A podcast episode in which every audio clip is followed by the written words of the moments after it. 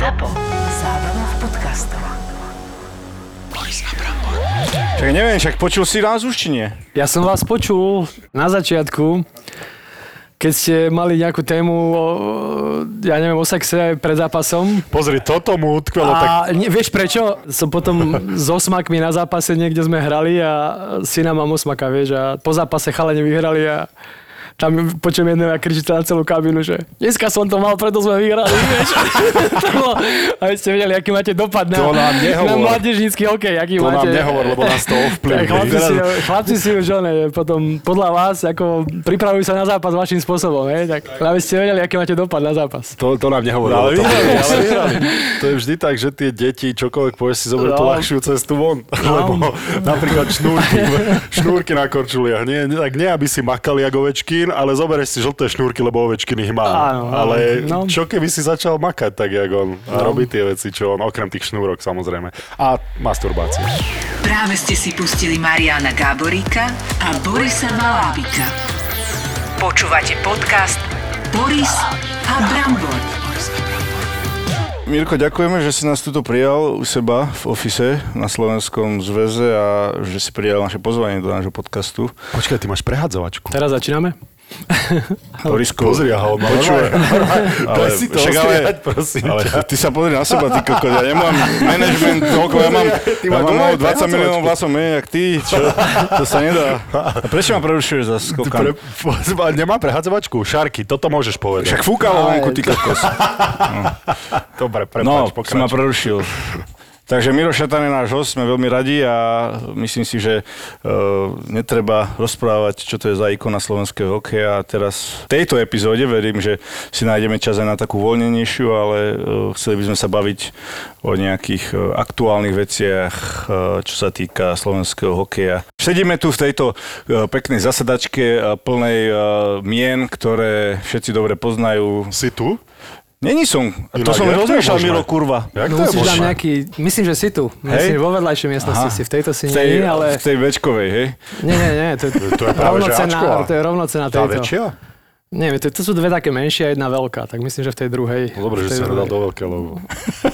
Už by sa nezmestil do tejto malej. Cítiš sa tu tak, ako že si tak... V robote. Nie, že v robote, ale že sa ideme tak baviť serióznejšie. Šárky, tak to vnímaš, že si v robote, keď sem nastúpiš, alebo ešte ťa to baví? Ja som v robote, áno, tak to vnímam. Práca ťa baví? Uh, tak uh, myslím, že keď som došiel, tak ma to veľmi, veľmi akože bavilo. Aj tá práca generálneho manažera, vlastne potom, ako som robil ten svetový pohár, tak som tak plynule prešiel potom do slovenskej reprezentácie pred, pred tými tromi rokmi. Takže ma to veľmi bavilo, aj s tým, že prišiel sem Craig Ramsay a sme veľa vecí chceli robiť ponovom. On samozrejme nemal žiadne väzby tu na, na slovenský hokej, takže... To si považoval za dobré? To som zle? považoval za dobré. Si myslím, že to bol dobrý krok. Určite, niektorým sa to určite nepáčilo, ale tak myslím, že to bolo v menšine. To, že naši chalani slovenskí mohli vlastne teraz dve sezóny, tri, tri sezóny hrať pod trénerom, ktorý mal neviem koľko tisíc zápasov na striačkách en há el. Ty si ho nakoniec sám mal, sám mal asi možnosť zažiť. Hej, ukončil mi kariéru. Tak to som vedel, čo robí. V Atlante? Vedel, čo robí v Atlante? Áno, áno, lebo, lebo on už vtedy vedel, že... On vedel, že bude robiť úspešný podcast. No. On, on už vtedy vedel, že budúcnosť sú agilní, dobre korčulujúci obrancovia. Tak, jak to teraz, keď no. každý chce, aby tí obrancovia podporovali útok, čo samozrejme, halo... Veš, ja som nebol, takže on v podstate už vtedy sa pozeral do budúcnosti. Ja mám len profesionálne na ňo veľmi dobré spomienky práve, že napriek tomu, že ak by som bol ješiťák, ktorý áno. sa dostaneme možno, tak by som ho nenávidel. Áno. Ale tak ja som vedel, že on vie, čo robí, vedel som, že vie, čo chce od svojho tímu a ja som do toho jednoducho nepasoval. Ale pre mňa to hodnotenie je úplne podstatné od tých hráčov, ktorí mali možnosť pod ním hrať, lebo samozrejme, že fanúškovia to môžu vnímať aj tak, aj tak. Je to nejaké ich len emocionálne cítenie tej situácie. Bolo tu veľa hlasov a ja som vtedy aj niekde, hoci kde na ulici ma zastavil dôchodca. Pán Šatan, nedalo sa nejakého Slováka dať do tej, do tej reprezentácie. A nie len zo širokej verejnosti, ale aj tej odbornejšej. Aj tá hokejová trénerská možno naša verejnosť, samozrejme.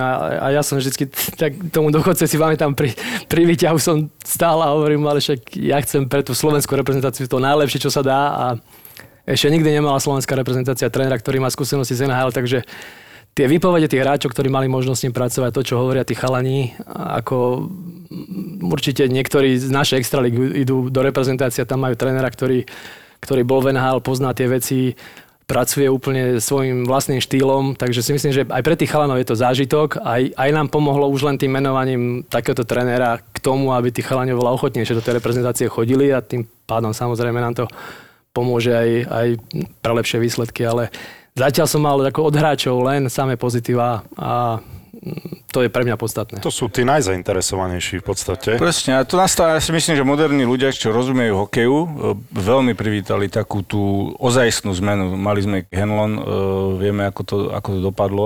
Ako ale... to dopadlo? Ja som ho nezažil. To už sme sa vracali k tomu, proste kapitola to uzavretá. Ja som aj hodil blame na, na, na nás v podstate ako hráčov, keď sme v podstate v tom dvetisíc jedenásť boli a sme si v úvodzovkách niektorí tam diktovali nejaké veci a on sa možno s tým nezhodoval, takže my sme si v podstate, jak sme tak strašne chceli a nezhodovali sme sa s niektorými názormi, tak, tak sme si to aj e, tak v vozovkách posrali, takže... Takto sa na to pozeráš aj ty, Šarky? Tak áno. Lebo ja sa aj preto sa na to pýtam, lebo veľakrát, a vy ste to zachytili určite tiež, veľakrát sa, už sme tu mali zahraničného trénera. On ako keby diktoval to, že čo znamená, teraz o Hanlonovi hovorím, čo znamená zahraničný tréner, takže Craig Ramsay sem neprišiel na nule.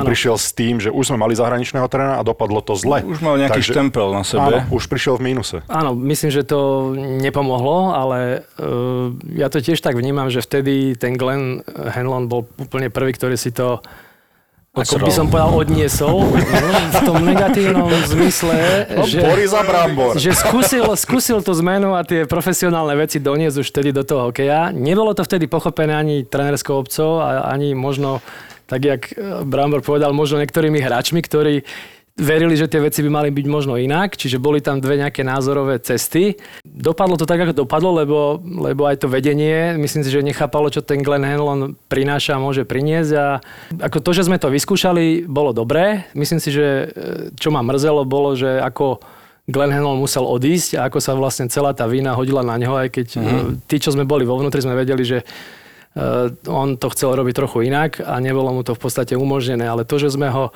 v podstate vyhnali a, a celú vinu hodili na neho, tak to mňa osobne ako mrzelo, pretože som s ním veľa komunikoval, vtedy nezaslúžil si to a, a myslím, že, že on to zobral celé profesionál na seba, odišiel a... Veľmi profesionálne sa k tomu nikdy nevyjadril. A nikdy sa k tomu nevyjadril a zostalo to ako keby nejak potichu. A vyriešilo sa to ako pre nás, ale vo vnútri tí, čo sme pri tom boli a vedeli sme Tie, tie vnútorné ako informácie, tak mňa to mrzelo za neho. Poviem, aj dneska možno mrzí.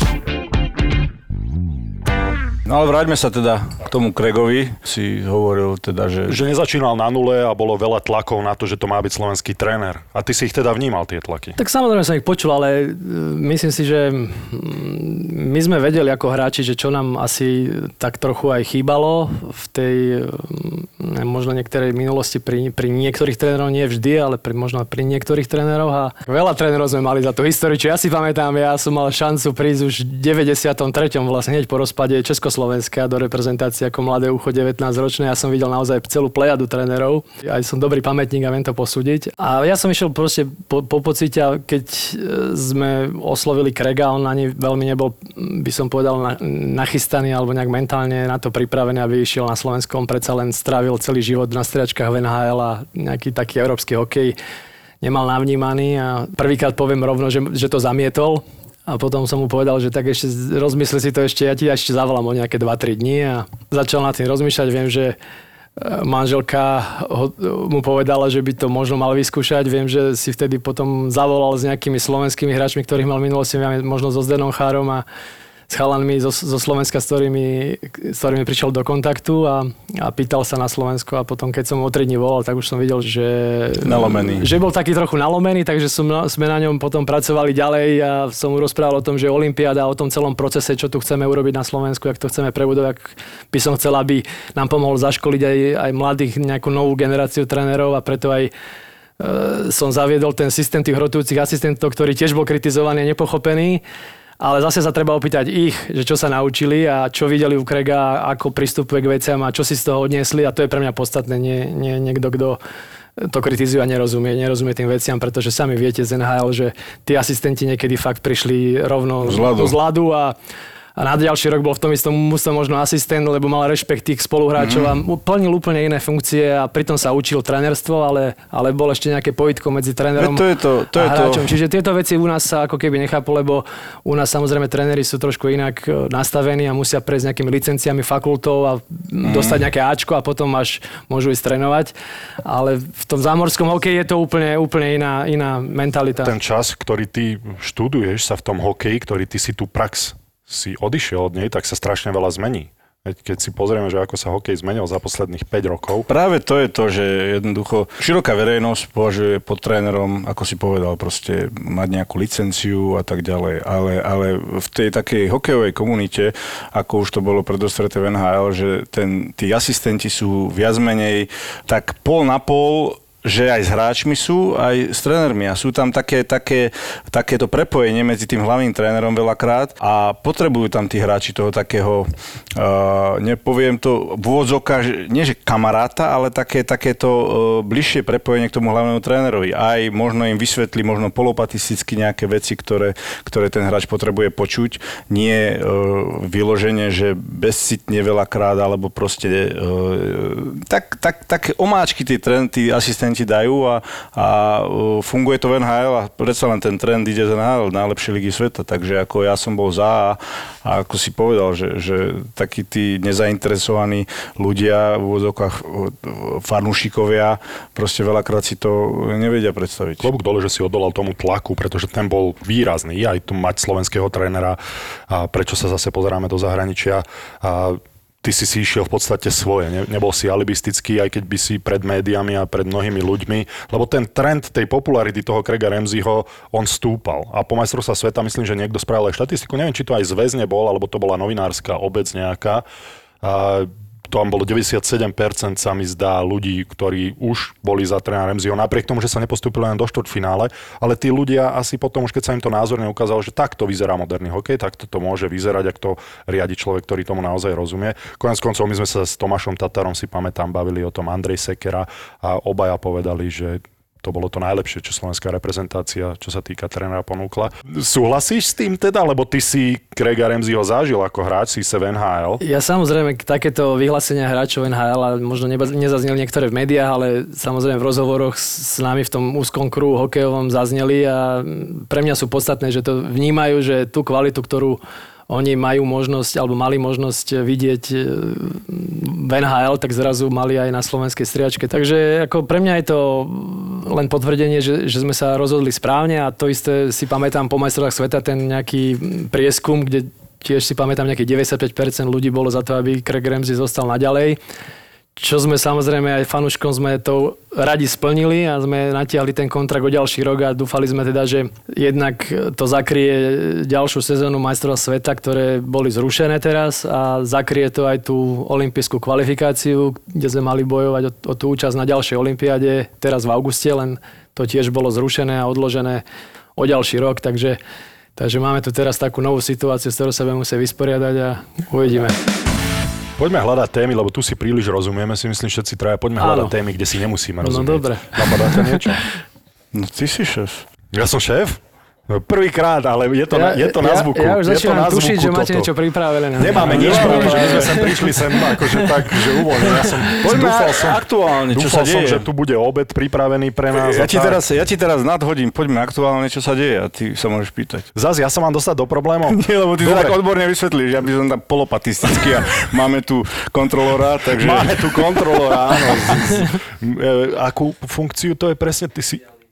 Mediálny manažer, mediálny manažer zväzu. To znie strašidelne, ale ja potrebujem takého mediálneho manažera, takže vo voľnom čase ťa poprosím potom. Budem ti svoje vyhlásenia preposielať na kontrolu.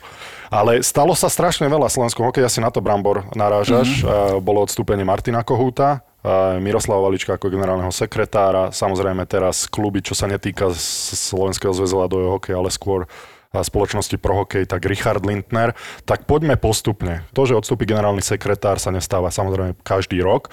Bolo to kvôli napríklad hokejkám, ktoré na zväze boli kritizované opäť? Nemyslím si, že to bolo kvôli hokejkám. Myslím, lebo to tak išlo áno, časovo. Toľko zaujímajú dopodrobná tie veci, tak my máme na web stránke zverejnené všetky tie vysvetlenia, ktoré sa ľudia pýtali, takže ich od, odporúčim tam na tú web stránku, aby si to pozreli. Myslím, že tá práca na zväze je mimoriadne náročná a neustále sú tu ľudia pod nejakým tlakom, požiadavkami klubov, ktoré sa snažia, snaží zväz to riešiť a je to naozaj psychicky náročná práca. Ja to hovorím, že keď niekto chce rýchlo ošedivieť a mať málo času a stále riešiť niekoho cudzie problémy, tak môže sa tu prihlásiť a prísť robiť na zväz, lebo a potom ešte brať aj celú tú negativitu za všetky tie riešenia. Takže ten tlak tu... Ty si bol spokojný ako prezident zväzu s prácou Mira Valíčka? Ja myslím, že tu odvedol, odvedol veľmi dobrú prácu za tie roky, čo tu bol. On prišiel, myslím, že s Martinom Kohútom pred tými, ja neviem, či štyrmi rokmi. Ja som videl jeho prácu, keď som bol generálny manažer tie dva roky a teda ja som si ho, ako by som povedal, nechal v tej funkcii. No a myslím, že z toho hľadiska toho veľkého tlaku mediálneho, klubového a všetkých tých vecí sa tu hromadili a Miro to urobil ako svoje osobné rozhodnutie. Myslím, že mal už, bol trochu, by som povedal, z tej práce taký unavený a už dlhodobejšie sa to dalo sledovať a ja som sa náschval opýtal takú, takým kapcióznym spôsobom, aby si to mohol ty ale, ako prezident. Ale on už nad tým uvažoval, by som povedal, niekedy v decembri. Mal také obdobie, kedy, kedy zvažoval. A potom prišla samozrejme, ešte nechcel to, nechcel to zabaliť, chcel pomôcť tomu a potom prišla ešte do toho korona a potom samozrejme tieto tlaky mediálne a hokejky a tieto veci, takže už myslím, že celkom ho tá situácia unavila, no a ako berem to ako jeho osobné rozhodnutie a budeme, budeme, hľadať, budeme, hľadať, budeme hľadať niekoho samozrejme ďalšieho a hľadáme už teda. Takže, takže neostáva nič, len to akceptovať a poďakovať sa mu za tú robotu, čo urobil a, a hovorím, ale nebolo to len rozhodnutie terajšie, ako z nejakej tej situácie, ktorá nastala, ale bolo to také dlhodobejšie rozhodnutie jeho osobné. A myslím si, že aj Martin Kohút zvážoval dlhšie svoj odchod z pozície marketingového riaditeľa, ak sa ano. nemýlim, ale ten zase zostal ešte vo výkonnom výbore. Ja si pamätám, pred majstrovstvami sveta bol obrovský tlak a bolo toho rozhodnutie najmä Martina Kohúta preniesť slovenský tým do Košíc. A určite sme všetci zaregistrovali to, že niekto sa tam nebude vedieť autom dopraviť. Potom jedna automobilka krásnym spôsobom ponúkla vozidlo, čo ja by som to bral, a na, na dopravu. Skončilo sa to tak, že myslím, že trojnásobný zisk bolo z týchto majstrovstiev sveta oproti minulým a to vo veľkej miere kvôli tomu, že sa to krásne matematicky rozložilo tak, že OK, zahraničné týmy vypredajú Bratislavu a Slováci vypredajú Košice. A teraz to sú tie peniaze, ktoré viacerí ľudia kritizovali toto rozhodnutie a teraz to sú tie peniaze, o ktoré sa často tí istí ľudia hádajú, aby ich dostali. Áno. Vnímaš to takto nejakým áno, spôsobom? Áno, dá sa povedať. A teda vďaka Martinovi Kohútovi to takto dopadlo, ale ja som nezaregistroval nejakú vďaku. No presne o tom hovorím, že ten zväz neustále len plní požiadavky klubov a snaží sa nejaké kompromisy hľadať medzi tými profesionálnymi klubmi a tými mládežníckymi klubmi, ale celá negativita končí tu na zväze, ale väčšinou niekedy sú to ani nie veci, ktoré spôsobí zväz, ale hovorím len sa snaží nejak riešiť tie požiadavky klubov a tie veci, ktoré vznikajú v teréne. Z ekonomického hľadiska to bolo dobré rozhodnutie. Zväz myslím, že skončil s plusom, nakoniec ten je aj, ten je aj teraz s nejakým predmetom nejakých nešváru, nešváru, nešváru. Alebo nejakého, zase nejakého tlaku, lebo tá korona samozrejme, že dotlačila kluby tiež na nejakú, na nejakú hranu, ako, ako to leto prežiť minimálne do, do, do, tej, do toho začiatku ďalšej sezóny, ale my sme už v decembri na kongrese slúbili uh, klubom, že oni sami si budú môcť uh, po prázdninách na kongrese rozhodnúť. Ale povedz, že kto sú kluby, pretože veľa ľudí si predstaví kluby ako naše, našich extraligistov. Áno, nie sú to len kluby tých jedenásť klubov, ktoré hrá extraligu, ale samozrejme sú to všetky kluby na Slovensku a oni sú aj v jednom meste sú dva kluby, že je ten extraligový, ten mužský klub profesionálny a potom je mládežnícky klub, ktorý je od osemnásť rokov dole a zahŕňa všetky tie kategórie ako juniorka, dorast, kadeti, žiaci, takže čiže aj mládežnícke kluby sa rátajú. Mládežnícke kluby, niektoré sú poprepájané, niektoré sú akciovky, niektoré sú občianske združenia. Čiže všetci títo členovia, ktorí sa vlastne tvoria slovenský zozľadov, ako ja tých, ja neviem, tých subjektov je rôznych osemdesiat až sto. Lebo od tých nie je počuť tak včítanie ženských klubov, včítanie, trebárs aj, myslím, že aj inline hokej je pod nami. Takže to sú rôzne takéto občianske združenia spoločnosti, ktoré tvoria ten slovenský zľad hokej a majú možnosť hlasovať na kongrese o tom, ako ten koláč sa, bude rozdelený. Áno, ako sa koláč rozdeľuje, alebo ako sa mení, zmení nejaké pravidlá, alebo sa, ako sa zmení počet zápasov, ja neviem, v dorastníckej lige. Není to alibistické, lebo a ja sa vysvetlím ti, prečo sa pýtam, pretože keď zväz má tie peniaze k dispozícii a má určite nejakú víziu, akým spôsobom chce posunúť slovenský hokej, tak samozrejme, že každý z týchto klubov bude chcieť pre seba zobrať z toho koláča čo najviac, ale nemusí sa to prekrývať s tou víziou, ktorú zväz má pre budúcnosť slovenského hokeja. Koniec koncov, ty si prezident zväzu, na konci dňa ty si zodpovedný za budúcnosť slovenského hokeja. Nebolo by ľahšie spraviť rozhodnutie, ktoré samozrejme ty si vydiskutuješ so svojím okruhom ľudí, ktorým dôveruješ, že chcú pre slovenský hokej tak ako ty to najlepšie a buchnúť postele a rozhodnúť, že nie, bude to takto, napriek tomu, že veľa z tých klubov, z tých osemdesiatich nebude spokojných. Myslíš akože rozdeliť ten koláč, že dobre tieto peniaze, ale musia sa využiť na tie veci, ktoré zväz proste má víziu robiť? Určite má zväz nejakú víziu. A aby neboli použité mňa... peniaze na veci, ktoré nemajú s tou víziou nič spoločné. Alebo sú myslíš? Krátkodobé, nie sú systémové. Napríklad ja si viem predstaviť a ja viem, že kluby sú v ťažkej, ťažkej situácii teraz, ako nezávidenia hodnej, ale viem si predstaviť, že veľká časť tých peňazí končí v zahraničí, v rukách zahraničných legionárov, ktorí prídu na jeden rok, zoberú si tú výplatu z toho klubu a zoberú ju domov. Je to systémom pre slovenský hokej? Pravdepodobne nie. A pre mňa ako úplného laika je napríklad infraštruktúra dôležitý bod. Vieš, štadióny máme desaťročia staré, nie sú moderné a tí rodičia, lebo hovoríme o širokej hráckej základni, no porozmýšľajú, že či donesú na moderný futbalový štadión svoje dieťa, do čistej kabíny, do čistých sprch, alebo na ošarpaný zimný štadión. Asi by sme naozaj privítali nové štadióny. Napríklad, ale to hovorím úplne laický pohľad, nevidím dovnútra, toto je taký pohľad zvonku. No my sme práve že v tej situácii, že buchnúť po stole môžu kluby, a oni môžu rozhodnúť teda, ako to chcú. My sme v situácii, kedy im môžeme dávať nejaké myšlienky a radiť, ako by tie peniaze teda mali byť využité a rozdelené, aby boli naozaj na prospech hokeja. Pretože teraz napríklad žiadajú aj samozrejme tie extraligové kluby, to ste mali možnosť asi v tlači vidieť, že určite to nemajú jednoduché a chápem to. Ale teraz rozdelí sa zisk majstrov sveta, dá sa to profesionálnym klubom, na čo pôjdu tie peniaze. Možno niektorí ich dajú, že zaplatia nejaké dlhy za výstroj, alebo dlhy za hráčov, alebo ich dajú na nákup nejakých nových hráčov. Neviem, je to niečo, to čo si povedal, je to, je to, je to rozvoj slovenského hokeja? Každý si musí odpovedať. Alebo potom tie peniaze budeme deliť nejakým systémom, kde sa budú dávkovať do mládežníckych klubov, ja neviem, tri roky alebo päť rokov, pomôžeme im rozvinúť, nájsť im nejakého šéftrénera mládeže, ktorý bude donášať nejakú novú koncepciu.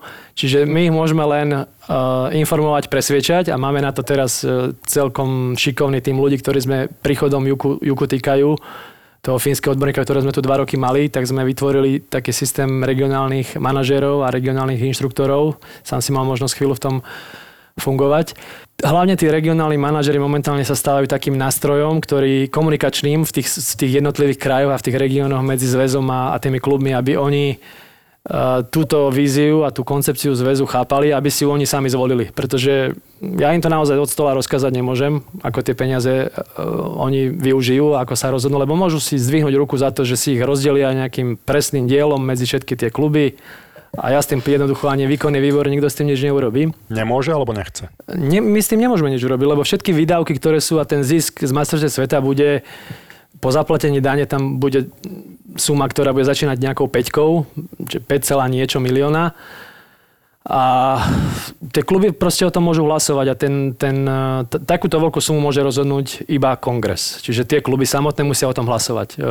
Výkonný výbor myslím, že rozhoduje do, do výšky nejakých dvoch miliónov. Takže to je deväť ľudí, ktorí by mohli eventuálne nejakú sumu rozdeliť do dvoch miliónov. Čiže, čiže nakoniec to budú tie kluby, ktoré musia rozhodnúť o tej sume a ja si myslím, že na to, aby naozaj išli do rozvoja a do nejakej ich budúcnosti, tak musia chápať o tom, chápať, že čo, čo naozaj tomu hokeju pomôže a my musíme urobiť tú prácu, aby, aby to chápali, aby si vybrali tú lepšiu možnosť, nielen, nielen aká je tvoja osobná vízia? Čo si myslíš, že by bolo najlepšie pre, s tými peniazmi? Ja si myslím, že... E, Veľa tých klubov funguje na takej nejakej minimalistickej, v minimalistickej verzii, kedy nejaký rozvoj nie je možný a oni naozaj plánujú viac menej, ako prežiť ďalšiu mm-hmm. sezónu, ako nastaviť financie, aby som prežil ďalší rok, aby som zaplatil trénerov, aby som zaplatil lady, dopravu a všetky tie financie, ktoré potrebuje. Nerozmýšľajú, čo bude o dva tri roky, lebo to ani nemôžu, lebo na to nemajú čas. Jednoducho ich tak tlačí. A ten manažer ani nevie, či tam bude o dva tri áno, roky. Áno, tými vieš. Rokmi, a to začalo už niekedy v deväťdesiatych rokoch, tie, tie dotácie sa krátili a tie kluby museli stále hľadať nové a nové možnosti, ako s menej peniazmi prežiť. Čiže dneska sme tu po neviem koľkých rokoch, kedy už vyslovene v minimalistickej verzii fungovania toho klubu, kedy niekedy sú zdvojené funkcie, jeden tréner trénuje dve kategórie, ja neviem, robí ešte niečo možno na štadióne. Ja keď som obehol v lete treba z kluby, som, po všetkých som pobehal, lebo som chcel tých ľudí stretnúť a vidieť to.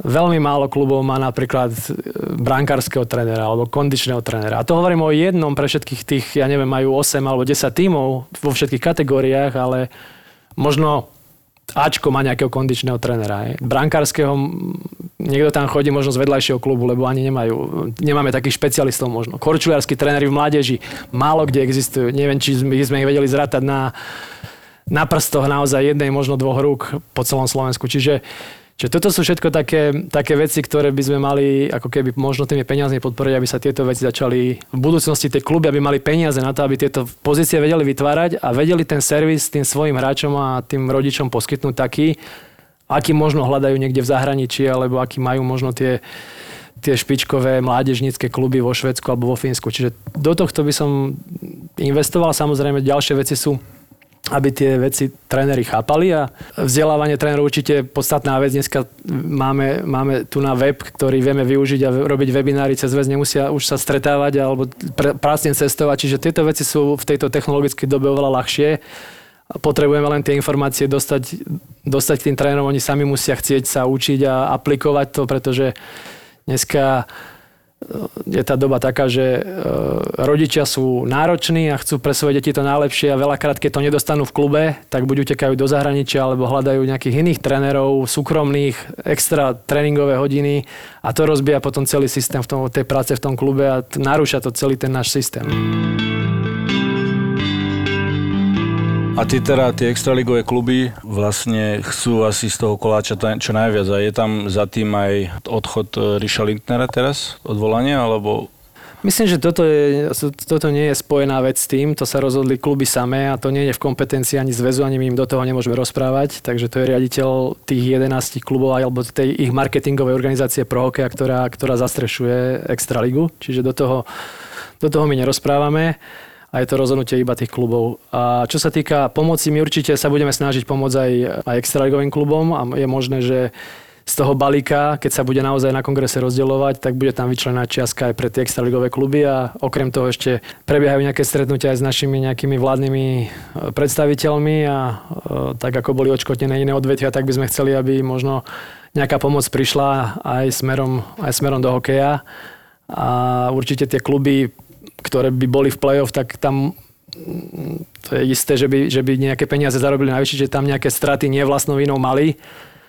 No a ja som rád, že teraz v poslednej dobe sa aspoň to nariadenie o tých tisíc, tisíc ľuďoch zmenilo na, na päťdesiat percent kapacity haly, pretože to už myslím, že celkom uľahčí, aj keď nie úplne vyrieši aj tú ďalšiu sezónu. Ale minimálne uľahčí, ak to tak zostane.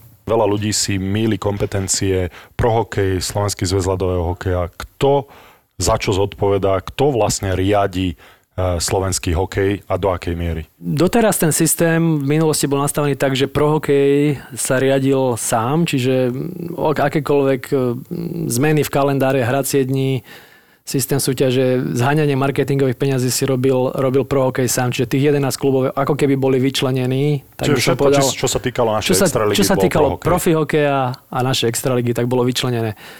Minulý rok sa podpísala nová dohoda, kedy sa tie kompetencie rozdelili. Teda tá marketingová časť sa nechala, nechala pro hokeju. Teda to hľadanie sponzorov, rozdeľovanie financií a tieto veci boli v kompetencii Richa Lintnera a minulý rok teda vznikla tou novou štvoročnou zmluvou vznikla ligová rada a to riadenie, a teda to je, poviem, pravidlá, smernice, kalendár, zápasy, počet zápasov, model súťaže a toto všetko prebrala ligová rada, ktorá rozhoduje o tom, ako teda tá extraliga bude vyzerať. Takže v tej ligovej rade sú traja ľudia, to už bolo párkrát spomínané, to asi nemusím hovoriť. Tie kompetencie sa v podstate rozdelili na marketingové kompetencie, ktoré si zanechalo tých, tých by som povedal, jedenásť klubov v tej svojej strešnej organizácii pro hokej.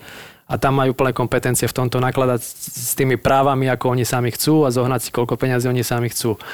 A to riadenie, to technicko-športové zabezpečenie tej súťaže, tak to riadi teraz momentálne ligová rada a zväz. Mhm. Čiže Slovenský zväz ľadového hokeja je okrem tohto zodpovedný ešte aj za mládež reprezentáciu, predpokladám? Áno, to je naša hlavná náplň, by som povedal, zabezpečovanie reprezentačných výberov a samozrejme zabezpečovanie toho, aby tu fungoval mládežnícky hokej, aby ten profesionálny hokej mal v budúcnosti teda z čoho, z čoho čerpať a okrem toho samozrejme vzdelávanie trénerov a všetky tieto veci, e, zabezpečovanie, ja neviem, aby sa tu, aby tu boli rozhodcovia a zabezpečovanie štatistík a všetkých týchto systémov. Čiže ktoré, aj rozhodcovia ktoré, sú na triku zväzu. Na triku zväzu, áno. Odkiaľ okrem majstrovstiev sveta a čerpá zväz peniaze, samozrejme, keby si to mohol povedať nejak percentuálne, alebo čo sa týka sponzorov, koľko oni lejú do hokeja, koľko zo štátu ide a tak ďalej. No tak hlavný, hlavný príjem, by som povedal, alebo prostriedky, ktoré používa zväz, je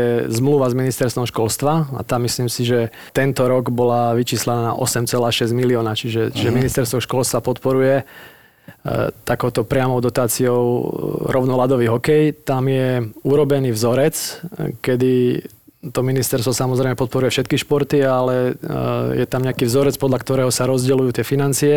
Pre špecifickosť hokeja a futbalu, tak my sme boli vyňatí z toho vzorca a dostávali sme percentuálne, si myslím, že to bolo trinásť percent z toho rozpočtu ministerstva školstva na šport, uh-huh. išlo, išlo rovno do hokeja. Takže futbal je na tom... Futbal dostával sedemnásť percent, uh-huh. my sme dostávali trinásť a myslím, že ten zbytok sa delí nejakým kľúčom, nejakým vzorcom sa delí uh-huh. do tých ďalších športov. Uh-huh.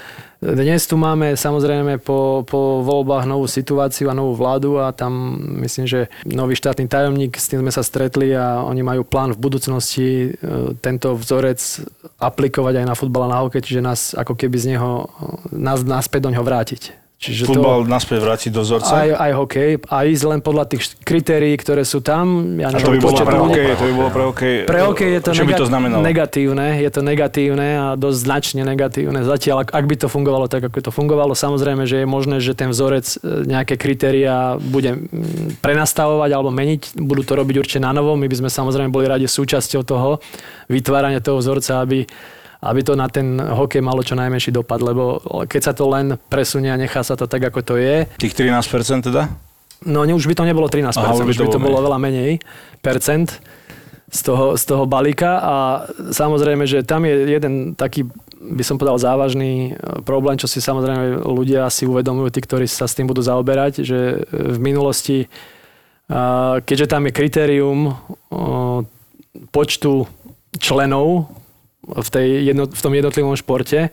Členov ako hráčov? Členov hráčov, žia, žiakov, Jasne. Proste každý ten šport má ne, neko, nejakú teda databázu členov, tak uh, aj my v minulosti sme tam mali, keď neexistovalo ešte poriadne tá technológia nebola na takej úrovni a sa tam poslali nejaké excelovské papiere, tak, tak možno, že tam boli nejaké čierne duše a bolo tam viacej členov, než ten šport reálne mal a robili to asi všetky malé športy, pretože im to ako keby nepriamo Jasne. Navyšovalo financie.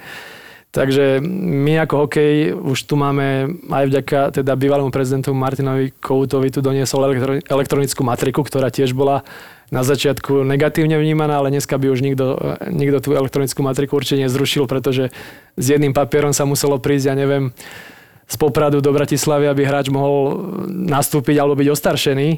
A museli kvôli tomu celý deň zabiť a cestovať, aby si tu nechali nejakú pečiatku dať na zväze. Dneska je to elektronické a za sekundu je to vybavené rovno z Popradu. Takže toto je jedna vec, tá elektronická matrika nám Čiže iné nepriamo... športy to nemajú. Iné športy to nemajú. Tak... My, to, my sme týmto, touto elektronickou matrikou trebárs vyčistili tie čierne duše. Máme teraz reálne stavy, kedy vieme presne, koľko hráčov hrali, koľko zápasov a ktorí naozaj hrávajú a ktorí proste hrajú plnú sezónu, alebo niektorí možno hrali len desať zápasov. Vieme to presne pozrieť v tých, v tých elektronických štatistikách, matrikách, ktoré si tu vedieme. A iné športy toto nemajú, čiže tam by stále si myslím, že bola tá, ako tá negatívna motivácia si tie čierne duše vyrábať, lebo by to znamenalo viacej peňazí z ministerstva. Čiže my sme preto prioritne, akože a priori proti takému vzorcu, ale boli by sme s ním OK, keby tu vznikla nejaká, nejaká elektronická matrika celoslovenská, neviem, či na olympijskom výbore alebo na ministerstve školstva, alebo niekde, kde by naozaj boli len reálne čísla a potom by to delenie... Aj sa to snažíte to tlačiť, aby to tak... Ako, zatiaľ sme, sme o tom samozrejme informovali aj, aj štátneho tajomníka a mm, samozrejme oni majú nejakú svoju predstavu, ako to urobiť a vnímajú, že ten vzorec je férový. Ale dúfam teda, že budú zvažovať, že budú zvažovať aj tieto veci a tieto kritériá, pretože pre hokej by to v, ta, v takom stave, ako keby to malo ísť, ako, ako to je teraz, tak asi by to, lebo asi by to bolo fakt, jak hovoríš, negatívna, bola by to negatívna vec. Si to nazval čierne duše, si zober, že uh, vo futbale, hej, môže byť hocikde. Hocikdo môže ano. Byť, proste zapíšeš, kúpiš kopačky, alebo aj nemusíš kupovať a povieš, Jožko Mrkvička, áno, hrá tam niekde za dedinu, bum, proste máš tam tú čiernu dušu. A neodohral ani jeden zápas, presne. Ale je na súpiske, aby sa do, dotácie za neho prijímali. Ale tam je ďalšia vec, čo ja sa stretávam aj s predstaviteľmi iných športov, samozrejme, a častokrát majú ťažké srdce na hokej, že prečo by mal byť vyňatý z toho vzorca. Ja to vieš vymenovať finančne náročnejší šport? Či už, či to, už to je ihrisko, to, že ak by sa či z... už výstroj, no. Či už počet hokejok, to len čo zlomíš. Ale lat stojí niečo, áno, ihrisko všetko, ako proste, také, tak som to... Tak to fakt, tak v tom fotbale kúpiš kopačky a ideš hocikde. O, o tenise sa hovorí, že je finančne náročný šport, ale reálne tam asi skôr tí tréneri veľa pýtajú, ako, mm-hmm. ako minieš na rakety pre také dieťa, alebo na loptičky, alebo na to oblečenie, ale keď si zoberieme, že kde sa hrá hokej, koľko stojí výstroj, to, že to dieťa samozrejme vyrastie z tých tristo eurových korčulí, alebo že zlomí dvesto eurovú hokejku, tak to sú pálky potom. A už sa, asi to sa to dostáva do inej perspektívy. Tá nákladovosť športu, keby tam bola zahrnutá, tak my vôbec nemáme problém s tým vzorcom potom, ak by tak, mm. takáto nákladovosť sa ratala, pretože taký hokejový zápas, ja neviem, hodinu a pol, čo trvá v Žiakoch, keď si to spočítate, koľko to stojí, ja neviem, či už rodičov na výstroj, alebo klub na to, aby zabezpečil, ja neviem, rozhodcov lat zaplatil, tak uh, tie iné športy, keď, keď proste urobia nejakú akciu alebo nejakú súťaž, tak určite tie náklady sa nedajú porovnať. A ako to vidíš reálne? Ako je tam fakt uh, miesto na to, aby sa vybuchalo čo najviac peniazy pre ten hokej? Uvidíme, to bude všetko na rokovaniach. Uh, určite to bude v druhom polroku a v budúcom roku asi zvažované a teda ja verím, že bude vypočutý aj náš nejaký názor a my tu máme ľudí nachystaných, ktorí sú ochotní sa spolu podieľať na spoluvytváranie, ak sa bude teda nejaký nový systém financovania športu vytvárať, ale samozrejme nie je to, nie je to úplne na nás, je to na, hlavne na ministerstve školstva, na spolomocnencovi pre šport, aby, aby tieto veci prenastavil, ale, ale je, to, je to na debatu do budúcnosti. Spomenul si teda tých osem celá šesť milióna, myslím, ide z ministerstva, potom vlastne sponzori, koľko lejú do hokeja. Tak to je, to je každý rok samozrejme inak. Myslím, že náš marketing sa hýba niekde medzi jeden až dva milióny ročne, vedia na nejakých partnerstvách, vieme, vieme vybrať, takže to sú ďalšie, ďalšie financie. Áno, takže vy nemáte ani cent zostupného z, z klubov? Nie, nie, nemáme a takisto im zabezpečujeme ešte rozhodcov, čo sú náklady v, v stotisícoch ročne. A ešte jedna vec ma zaujíma, čo ja viem, hráte reprezentačný zápas v Bratislave. Áno. Je to, je to pod hlavičkou reprezentáči, čiže es zet el há. Vy si v tom prípade, ja neviem, prenajmete zimný štadión od, čo ja viem, Slovana, alebo Košic, no, alebo Trenčína, od mesta. A potom vstupenky, všetko, ceny vlastne idú es zet el há. Vy zaplatíte akurát prenajom toho štadióna. No, asi tak? No, tie stupenky do, do, v podstate a sponzorské peniaze na to, lebo tam je nejaká viditeľnosť sponzorov, tých, ja neviem, štyri päť zápasov za rok, čo hráme na Slovensku v tej príprave, tak tam tí sponzori môžu byť viditeľní, ja neviem, na lade alebo na mantineli.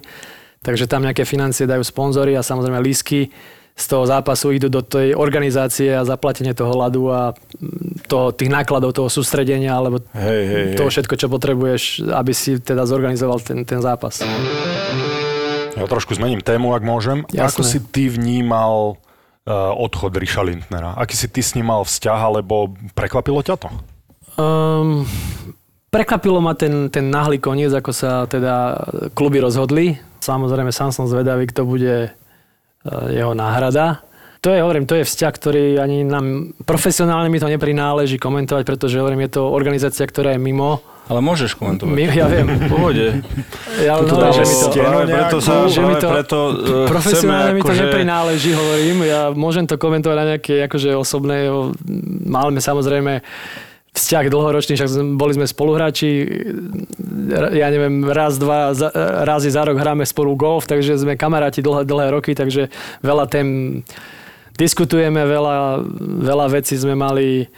Ja neviem, aj spoločné názory na to, čo, čo má hokej robiť a možno len jeden, čo sme mali vždycky iný, tak bol to, že či ten prohokej má byť pod zväzom alebo nemá byť pod zväzom, takže to sme, tam sme sa nikdy nedohodli a to je v poriadku.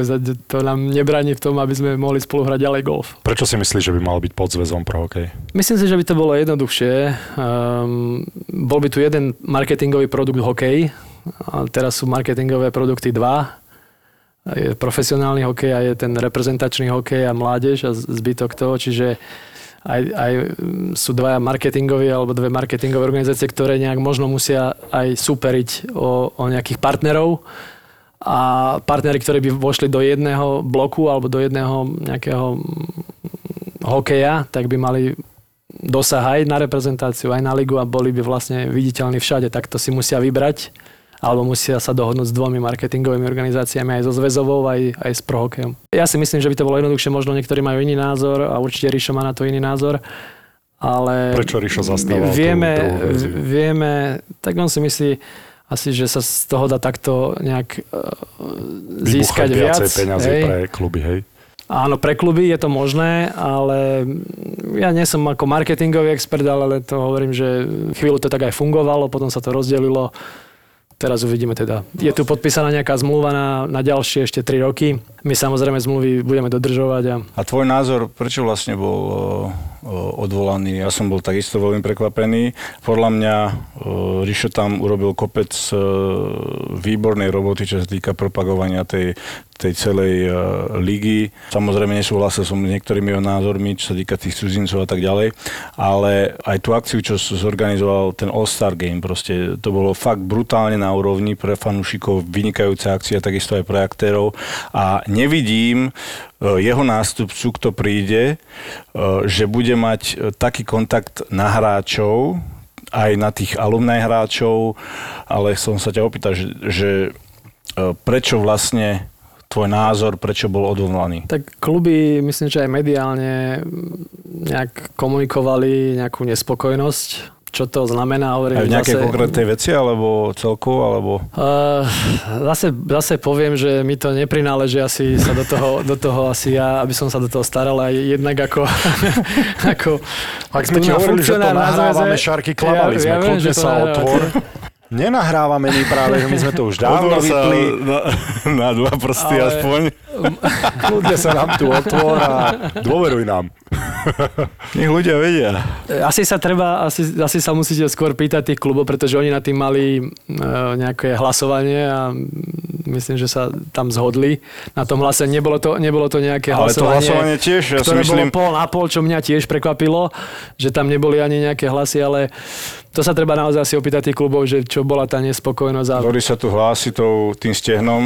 S čím? S tým stehnom, čo máš na vedľa krku. Normálna ľudská ruka. To, to nie je ľudská ruka. To je ľudská ruka. Tak to vyzerá ľudská ruka. No. Musím, to tričko bé em vé, čo máš na sebe, tak Šarky? To je uh, double price, lebo to museli na mieru vyrobiť. Podpor ma trošku, Šarky. Ja ťa podporujem. Hlásil si sa, tak poď. Áno, hlásil som sa. Je, je šanca, lebo ja Richarda Lintnera, presne tak, ako si povedal, alebo možno ja som sa s ním nezhodol vo viacerých okamihoch, ale neverím, zase ho beriem ho ako, beriem ho ako veľkého profesionála a že spravil pre slovenský hokej naozaj veľa, nech si hovorí, kto chce, čo chce, ako on pozdvihol minimálne tú marketingovú, a to hovorím minimálne tú marketingovú úroveň, si myslím. Ty si rozmýšľal nad tým dať mu priestor na zväze? Bola taká ponuka od vás k nemu? Pretože hovorí, že si s ním dobrý kamarát, a pravdepodobne si s ním nemal jednoduché jednania, to znamená, že bol aj dobrý profesionál. Ako v minulosti sme sa o tom bavili, ale tú, tú funkciu, ktorú robil, ako keby sme sa bavili o tom, že by mohol teoreticky robiť aj prezves. Čiže, to bolo čiže, v minulosti. Ale. V minulosti, áno, keď, keď tá debata bola dneska. Keď si chcel, aby sa pro hokej pridružil. Áno, tá, bola, tá debata, myslím, že rok a viac dozadu.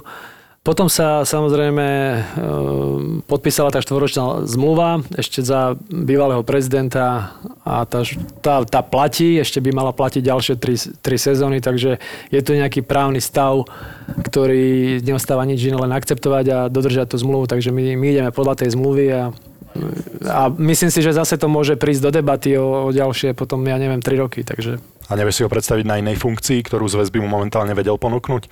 Alebo nemáš jednoducho záujem toto, túto hlúpú otázku moju Nie, riešiť? Tak ja myslím, že neviem, či Rišo má ambície pracovať pre zväz. Zatiaľ som také nepočul.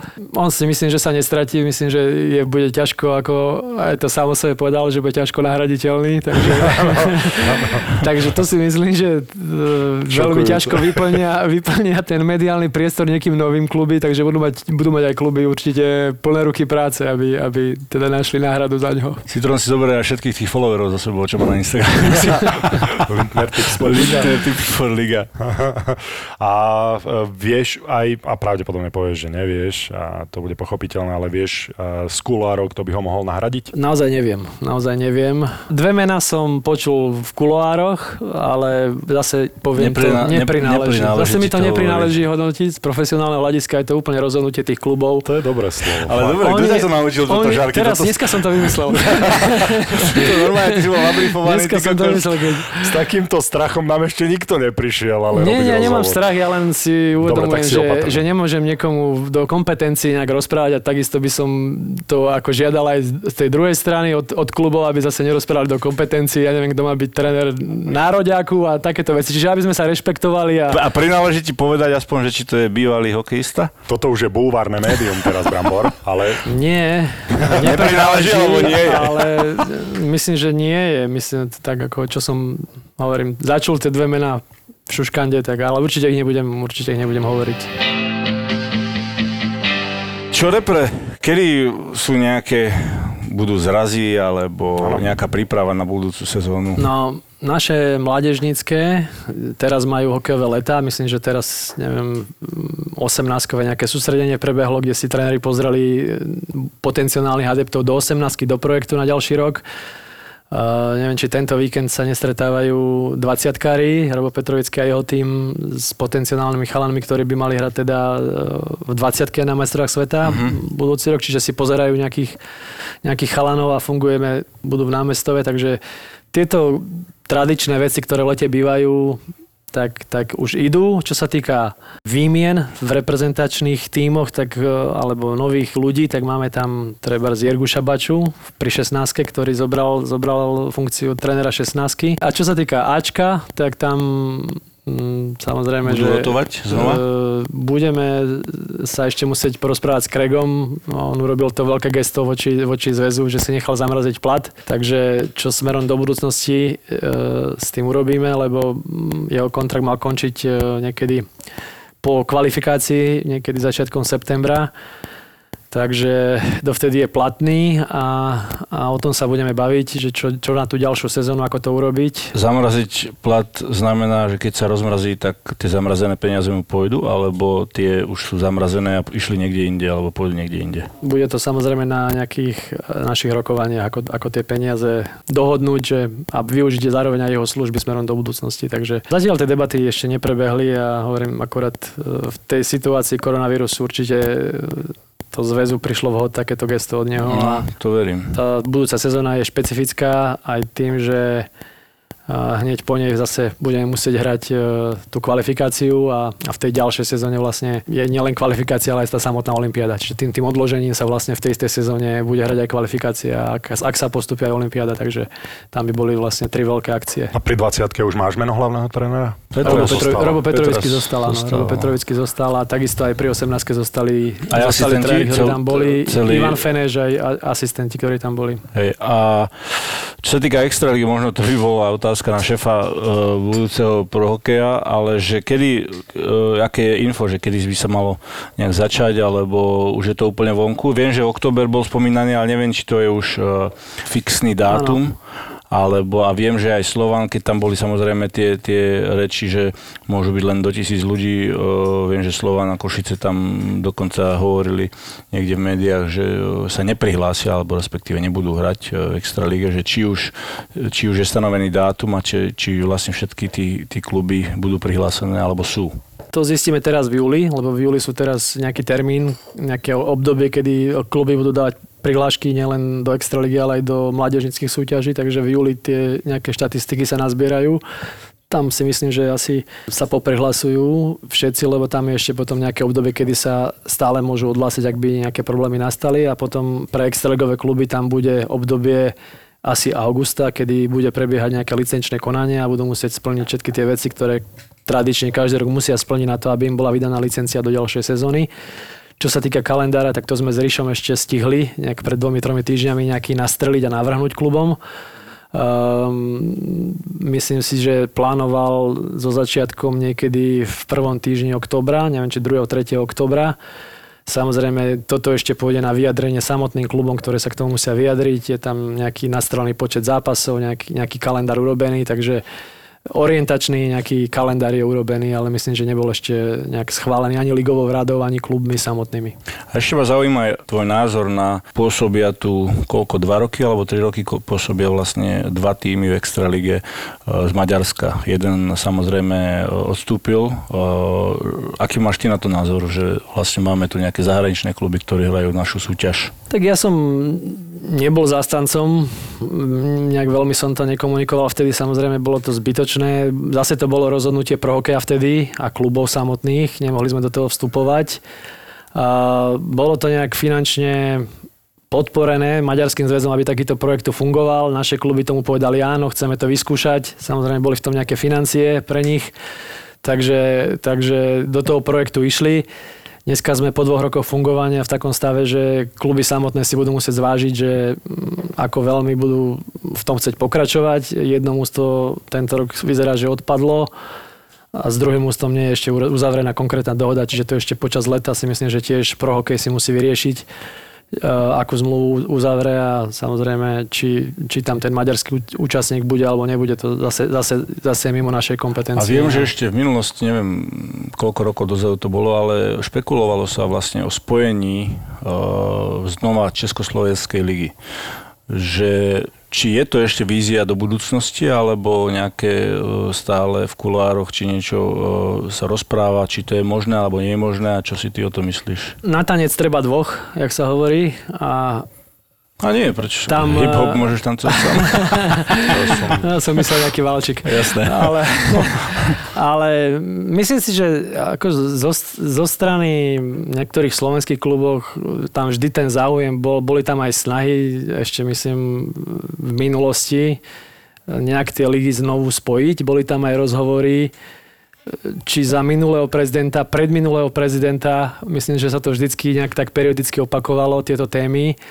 Ale myslím, že to vždycky narazilo na nejaké tie, to rozhodnutie tej českej nejakej ligovej rady klubovej, kedy tie kluby samotné, tých, tých štrnásť, ktorí tú Českú ligu hrá, toto nepodporilo, im to vyhovuje ten systém, ktorý majú, a jednoducho pokiaľ nebude nejaká vôľa o to spojenie tých líg aj na českej strane, tak my sa tu asi o tom budeme baviť zbytočne. A keby vlastne tá Extraliga patrila pod zväz, snažil by si sa to pušovať, túto myšlienku? Ako my sme sa aj bavili na poslednom kongrese s našimi českými kolegami zo zväzu. Niekoľkokrát aj srandovne na nejakej večeri mimo už mimo kongresu, že sme išli s Čechmi, a tam sme tieto témy aj tak srandovne aj provokačne nejak otvárali, že to, že to spojíme. Takže tam naozaj sú podstatné asi kluby a musí tam byť nejaký asi záujem a nejaký aj význam z tej českej strany, aby, aby o takomto nejak, od nejakej spoločnej lige, aby uvažovali, musia v tom vidieť nejaké výhody. Neviem, ekonomické, marketingové, športové. Myslím, že niektoré kluby by boli za, za nejaké rozširovanie, zase potom možno by nechceli taký počet slovenských mužstiev, aký by sme si zase želali my, aby tam, aby tam bolo nejaké zastúpenie slovenských tímov, aby to malo význam. Čiže je možné, že v budúcnosti alebo na ďalšom kongrese sa dohodneme a nejakú, vytvoríme nejakú skupinu pracovnú, ktorá by sa takýmto niečím mohla do budúcna zaoberať. Ale zatiaľ mne tam najviac chýba nejaký záujem z tej druhej strany, aby, aby, o takýto, aby, aby sa na tomto začalo mm. teda vôbec pracovať. Ako zatiaľ tam asi až taký záujem sme tam necítili. Mm. No a čo bude s novým logom? Nové logo, ja si myslím, že zbudilo dostatok pozornosti, je dobre odprezentované, všetci ho poznajú, takže myslím si, že logo Slovenského zväzu ľadového hokeja sa v minulosti viackrát menilo, malo tri štyri verzie. Myslím si, že ja som spokojný s týmto logom ako, ako s logom, ktoré má byť logo našeho zväzu ľadového hokeja. Je to moderné logo, ktoré sa dá použiť na merchandise, na to bolo vytvorené. Uh, iný názor som mal ako náš bývalý marketingový riaditeľ, ktorý to logo chcel dať na naše dresy a na majstra sveta. Ty si nechcel, tuto, ty tuto si ja nechcel sa mať? Priznám, že zase pri tej téme som nechcel nejak vyrieť hladinu a ja som taký tradicionalista, keďže už som aj v tom drese našom hrával s tým našim národným znakom a s našim dvojkrížom, tak si myslím, že tam by tá zmena nemala nastať a mali by sme stále hrať s tým dresom, ktorý už a s tým znakom, ktorý myslím, že vo svete sme nejak aj preslávili pri niektorých tých do, úspešných rokoch. Takže ja si myslím, že tie dve veci môžu existovať spoločne do budúcnosti ďalej. Myslím si, že reprezentácia by mala hrať s našim dvojkrížom na hrudi. Je to náš štátny symbol. Treba ho vo svete ukazovať, treba byť naň hrdý. A myslím si, že zväz si môže svoje nejaké marketingové aktivity a svoje logo, svoje zväzové dať na rôzny merchandise a, a využiť ho, aby, aby z toho boli aj nejaké možno marketingové zdroje pre, pre budúcnosť slovenského hokeja. Ale ako nemyslíš, že aj z ekonomického hľadiska predsa len aj Kanada, proste aj Amerika menila tie logá. Samozrejme, že, že z takého ekonomického hľadiska do budúcnosti predstaviť tam zase niečo nové, niečo fresh, ako ja, ja by som to logo... Myslím, že aj Česi teraz ja by som to, ja by som to logo interesov. Ako vyskúšal aj niečo nové. Taký, taký nejaký... No, obmena, že ideme na novo. Tam asi to dáva zmysel len z toho ekonomického hľadiska, ak by sa to riešilo. Prepokladám, lebo aj keď sa bavíme o predaji merchandiseu, tak každý kanadský, každý kanadský dres, a teda predajú sa ich milióny. Je to trademarkové, predpokladám. No. To znamená, že minimálne časť tých peňazí ide do toho kanadského zväzu ľadového hokeja. To isté s Amerikou, to isté s Čechmi, to isté, ak sa nemýlim, aj Švédi, tri korunky, nie je ich národná vlajka, ale je to súčasťou ich erbu, ich znaku, tak ako my máme dvojkríž, tak aj tam predpokladám, že je to niečo trademarkové, kde minimálne časť tých peňazí dostanú. Ale tiež súhlasím s tebou, je to veľmi tenká čiara, do akej miery, pretože áno, tá myšlienka je dobrá, tá myšlienka je podporiť mládež z tých peňazí, to znamená, že predajom každého dresu podporuješ svoju mládež, aby si tie dresy mal vôbec možnosť kde nosiť v budúcnosti. A na druhej strane meniť národný znak za niečo, čo je vymyslené nejakým marketérom. Je to veľmi tenká hranica, napriek tomu, že tá myšlienka môže byť výborná. Nakoniec ste mali možnosť vidieť, že to nakoniec bola aj politická téma, čiže treba zvážiť aj tieto veci. Potom treba zvážiť e, asi aj to, že Kanada, kúpna sila Kanady a tie financie, ktoré z toho naozaj merchandise idú do tej federácie, sú značné oproti tomu, čo asi by ten merchandise vedel urobiť tu na Slovensku. Neviem, či je až tak významné. A na ďalšej strane ja poviem, že my sme naozaj veľmi málo početný národ, málo vo svete poznaný a naozaj nemali by sme s každým novým marketingovým riaditeľom potom meniť nejaké logo na drese, lebo je to proste nejak marketingovo na chvíľu, na jeden, na dva roky výhodné. Myslím si, že tu ja teda o sto rokov žiť nebudem, ale bol by som rád, keby ešte o sto rokov slovenská reprezentácia hrala stále pod tým dvojkrížom, pod ktorým sme hrali my. Toto berme ako časť jedna a budeme pokračovať Dobre. časťou dva, ktorá nebude taká vážna, lebo teraz si bol prezident Slovenského zväzu ľadového hokeja a my potrebujeme aj Mira Šatana niekedy pozvať. Ja vám ďakujem tu za návštevu a vidíte, že tu máme teraz otvorené pozície, takže vás obidvoch pozývam, keby ste hľadali nejakú pozíciu a chceli sa zapojiť do, do progresu slovenského hokeja, tak ste pozvaní a máte tu otvorené dvere. Tak... Ty som mal prepuknuté gume na aute každý deň. Môžete prísť to prísť, ale to sa nedá. V prípade prísť inkognito. Ale určite snažíme sa aspoň takto nejako cez ten podcast aj, aj tým mladým e, hráčom nejako vliezť do hlavy a e, priniesť také osobnosti ako ty a, a ostatné, ktoré sme tu mali. A... Nie, vo všetkom im chceme vliezť do hlavy, aby si tie... Myslíš, že tam, ten náš rutia, e, rutiál, e, ritu, rituál, ale ako si povedal, dneska sme mali Mira Šatana a veríme, že budeme mať Šarkyho na budúce. Dobre. Áno, a aj tvoj malý dozrieva do veku, kedy by sme si ho mohli pozvať do, no, do podcastu. To, ešte myslím, že chvíľu čo? Potrvá. Čo? Akože, nám čo? Povie, aký je Tatar, tak? Presne tak. Nám povie, povie to, čo nikto. Jak ho učíš dávať tie góly medzi nohy. A podľadom a rituál. A podľadom a rituál. Aký mal ocino pred zápasom. To, to sa neviem. Dozvieme. Neviem, či si pamätá. To bol ešte malý, keď som... No, ale ty si pamätáš určite. Čas dva s Mirom Šatanom. Tešíme sa. Každopádne díky ešte raz, Mirko. Ďakujem, chlapci, aj ja. Sponzorom typovačky Borisa Brambora je stavková kancelária Fortuna. Tipujte zápasový špeciál na jej facebookovom profile Fortuna. Stavte sa. Stavte sa. Anonymný Michalovčan, vlastne prečo ty po východňarsky nerozprávaš, keď si z Michalovec? Ako sa to povie z Michalovec po východňarsky? Michalovec. To je to isté? Jak my trápne Netrania to máme? S Michalovecom. Len sa tam ten prízvuk dáva na inú slabiku. Ale som z, Michal... Miči... z Michigan. Z Michaloviec. Z Michaloviec? Dobre, z Michaloviec. Mňa sa, to, mňa sa to strašne páči, tá východňačina. A ty ňou nerozprávaš. A to som si až teraz uvedomil. Však ty si anonymný som... Michalovčan. A tak prečo som... rozprávaš po bratislavsky? Tak to som strašne rád. Lebo si dávam pozor. Tak to je inak, smutné. Inak si stačí nedávať trošku pozor a hneď si tam. Ale zase ono to je tak, že po, prídeš na pár dní na východné pobrežie, vrátiš sa do Bratislavy a si zase chvíľu východňar. Pomeň mi prosím ťa, aké, aké more je na východe? Aké more? Východňarské more, slovenské more.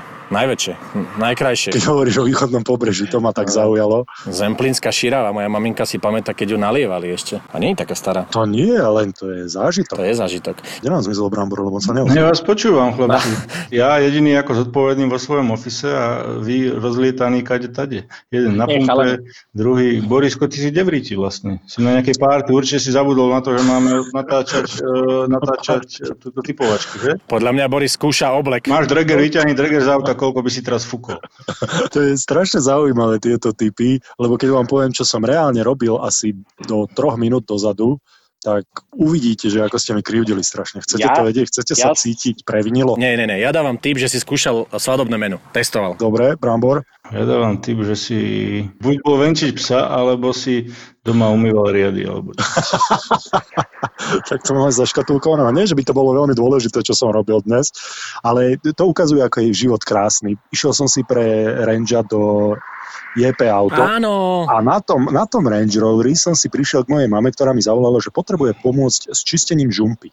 Takže doteraz a som prosím pekne čistil žumpu a vynášal výkaly zo žumpy. Je... Ak by vás to teda zaujímalo, takže žiadna svadba, inak to je krásne. To sa mi strašne páči napríklad na tom mojom živote. Že ja sa viem tak flexibilne prispôsobiť. Ale keď ti mama zavolá, že potrebuje vyčistiť žumpu, ideš vyčistiť žumpu, tak si bol pokrb v sračkách, hej, ale na druhej strane by sa ti malo dariť potom, vieš? Toto je, toto, čo ja, ja som poviem, nestál v žumpe, ja som vynášal, ja som vynášal teda kýbliky, dobre, ale... Exkrementy? Áno, ja som... no, to krásny zážitok.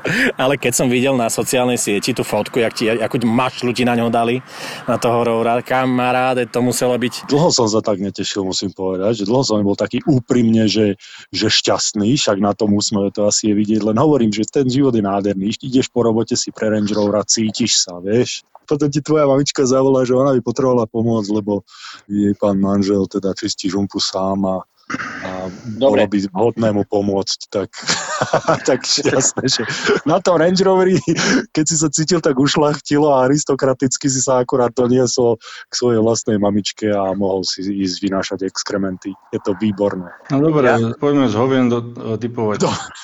Chcem akurát povedať, že premostím radšej, lebo náš partner nebude rád, keď sa začne typovačka zrovna a bude dlho tak v takejto, v takejto nálade. Ja vám poviem, kde som ja. Ja som v práci ešte, lebo som si uvedomil, že sa typovaním neuživím. Tak musím po nociach robiť.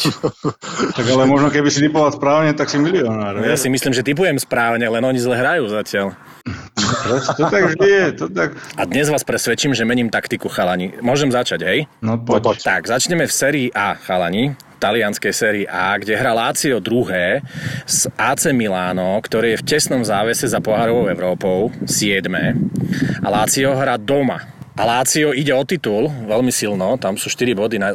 Ja skúsim, ja skúsim á cé, teraz e, remizovali naposledy, čo som pozeral dva dva.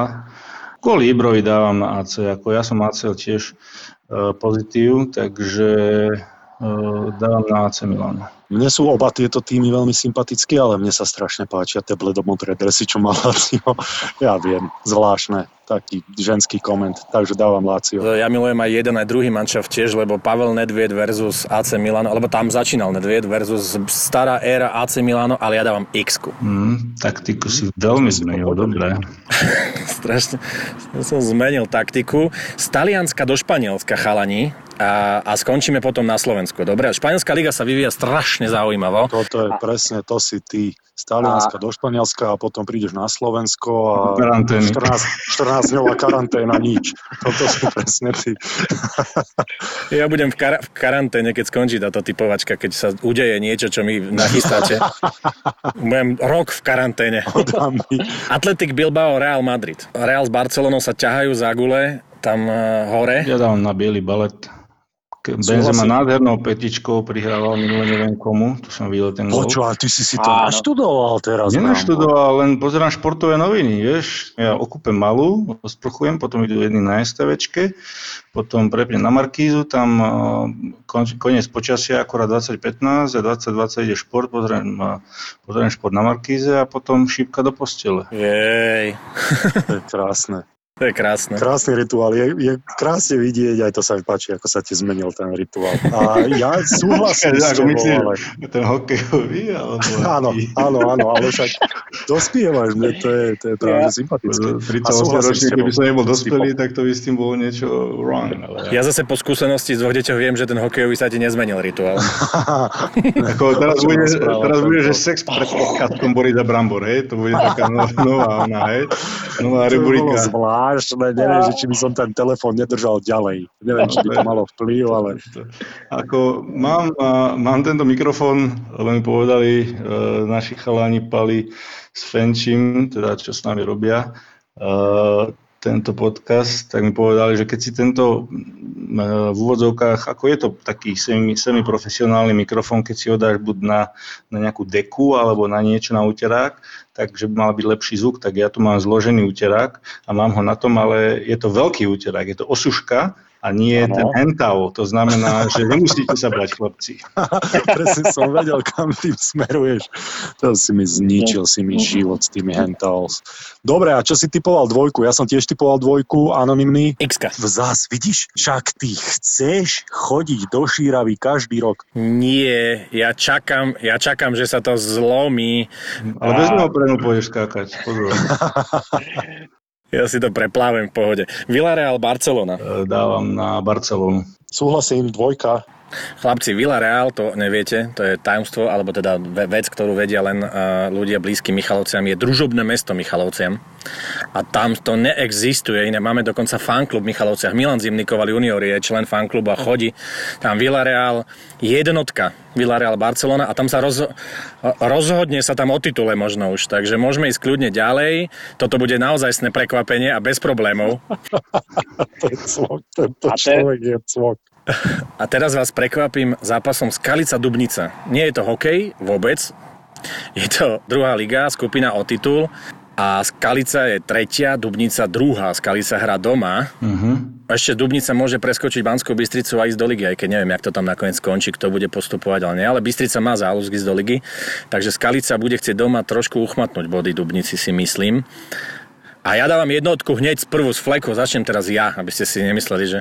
Skalica vyhrá na Dubnicou doma. doma. Borisko? A ja dávam Skalicu, jednotku. Ja dávam na Dubnicu. Je to pár kilometrov od Trenčína. Hovorí sa tomu, že, že predmestie Trenčína, Dubnica. Ja, ja dávam na to Dubnicu, aj keď hrajú vonku, ale skúsim dať na dé cé á Ináč dé cé rádio som kedysi počúval, to bolo v Dubnici, tam som aj volával kedysi. Ešte súťaže, súťaže rôzne, keď boli. Aj si vyhral niečo? Áno, vyhral som. Tam bola Kazetu. Taká, Paťovík, myslím si, že to uvádzal kedysi. Ono to bolo od šesť tridsať do siedmej nejaká taká uh, hokejová relácia a tam, tam uh, boli rôzne súťaže, tak som, tak som volal. Samozrejme, voláš na tie otázky obsadené, obsadené, keď sa dovoláš, tak ako sa tešíš, lebo väčšinou som tie odpovede vedel, ale dovolať sa bol problém, ale podarilo sa mi vyhrať, myslím, že nejaký šál a čapicu, už neviem, akého manšaftu to bolo, ale, ale takže dávam na Dubnicu. No. Great story, bro. Taká, odo, odo mňa taká nevydaná, taká normálna, že? Taká ale slušná. Áno, to je pravda, to je pravda. A keď sme pri výhrách z rádia, tak mne sa raz podarilo, podarilo vo Fan rádiu vyhrať letenky zo Sky Europe Airlines. Tam to skončilo, neviem, či vy viete, čo, čo ste boli? To nebolo vôbec zaujímavé, ale... Anonymný, poď ďalej, lebo... Ale lebo vy neviete, to, to bolo... Nie, to bolo vtipné. Lebo vy neviete, že Sky Europe Airlines skrachovalo, čiže som vyhral hovno. Tak, tak si vyhral on. Dobre, tak. Gratulujeme ti, poď oh, tipovať. Gratulujeme. Takže špeciálny zápas, ktorý si môžete zatipovať na facebookovej stránke Fortuna, stavte sa. Anonymný Michalovčan, chceš to prebrať? Nie, neskoro. A môžete s nami vyhrať, respektíve s našim partnerom z Fortuny, tridsať eurové poukážky. Ani Iveta Malachovská by to nepovedala lepšie. Takže špeciálny zápas je, chalani, Nitra Pohronie. Hrá sa o udržanie v lige. Udržanie? Nitra o udržanie? Nitra hrá o udržanie, paradoxne. No poď, Brambor. Ale vieš čo, dávam, dávam na Nitru, mám odtiaľ manželku. Sokrovcov. Však aj Boris, ty si odtiaľ. Takže idem, idem do jednotky na Nitru. E, kto hrá doma, Nitra? Áno. Teda majú veľké problémy, teraz ja dávam X-ko. Jeho. Ja mám kamaráta aj v Pohroni, ktorý je dokonca viceprezident klubu a ten ma zabije teraz, to je môj spolu, spolužiak, ale v Nitre mám lepšieho kamaráta. A ten ma minulý týždeň pozval na svadbu a práve preto dávam na Nitru. Jej, tak ja som no. jediný idiot, čo je z Nitry a dal X-ko, výborné. Perfektná typovačka, chalani, veľmi vám ďakujem a ja cítim v kostiach, strašne cítim v kostiach, že sa to teraz začne obracať. Normálne, že... Ty máš že kosti? Mám kosti, veľmi silné. Hovorilo sa o tebe, že ty si, nie si bezstavovec, hej? Ne, Sam sej. Ja mám toľko stavcov. No nič, teším sa. Nevieme o tebe nič, si anonymný. Nie, ja vám nič nepoviem. Možno nemáš hlavu. Môžem vám naznačiť ďalší ako in, indíciu, že, alebo môjim fanúšikom strašným, že ako, že ako vyzerám, že mám tmavé oči. Nikoho to nezaujíma. Dobre, ďakujeme veľmi pekne našim poslucháčom a aj tebe, anonymný, že si sa opäť raz svojim uh, absolútne nezaujímavým spôsobom pripojil do našej debaty a teda no, buduješ si nejakú tú, ako hovoríš, poslucháckú základňu. Ja s Bramorom stále tomu neveríme, ale možno donesieš ten dopis niekedy, čo si hovoril, že si ich dostával stovky, ba až tisíce, bolo povedané. Dobre, ďakujem vám, páni, príjemný deň, príjemnú cestu. Aj vám, ďakujem. Michigenu a Borisko, chod sa osprchovať z tračiek. Krásne, áno, máš pravdu. Dobre, ahojte. Ahojte. Sponzorom typovačky Borisa Brambora je stavková kancelária Fortuna. Tipujte zápasový špeciál na jej facebookovom profile Fortuna, stavte sa. Stavte sa. Boris a Brambor. Boris a Brambor. Zapo. Zábrná v podcastovách.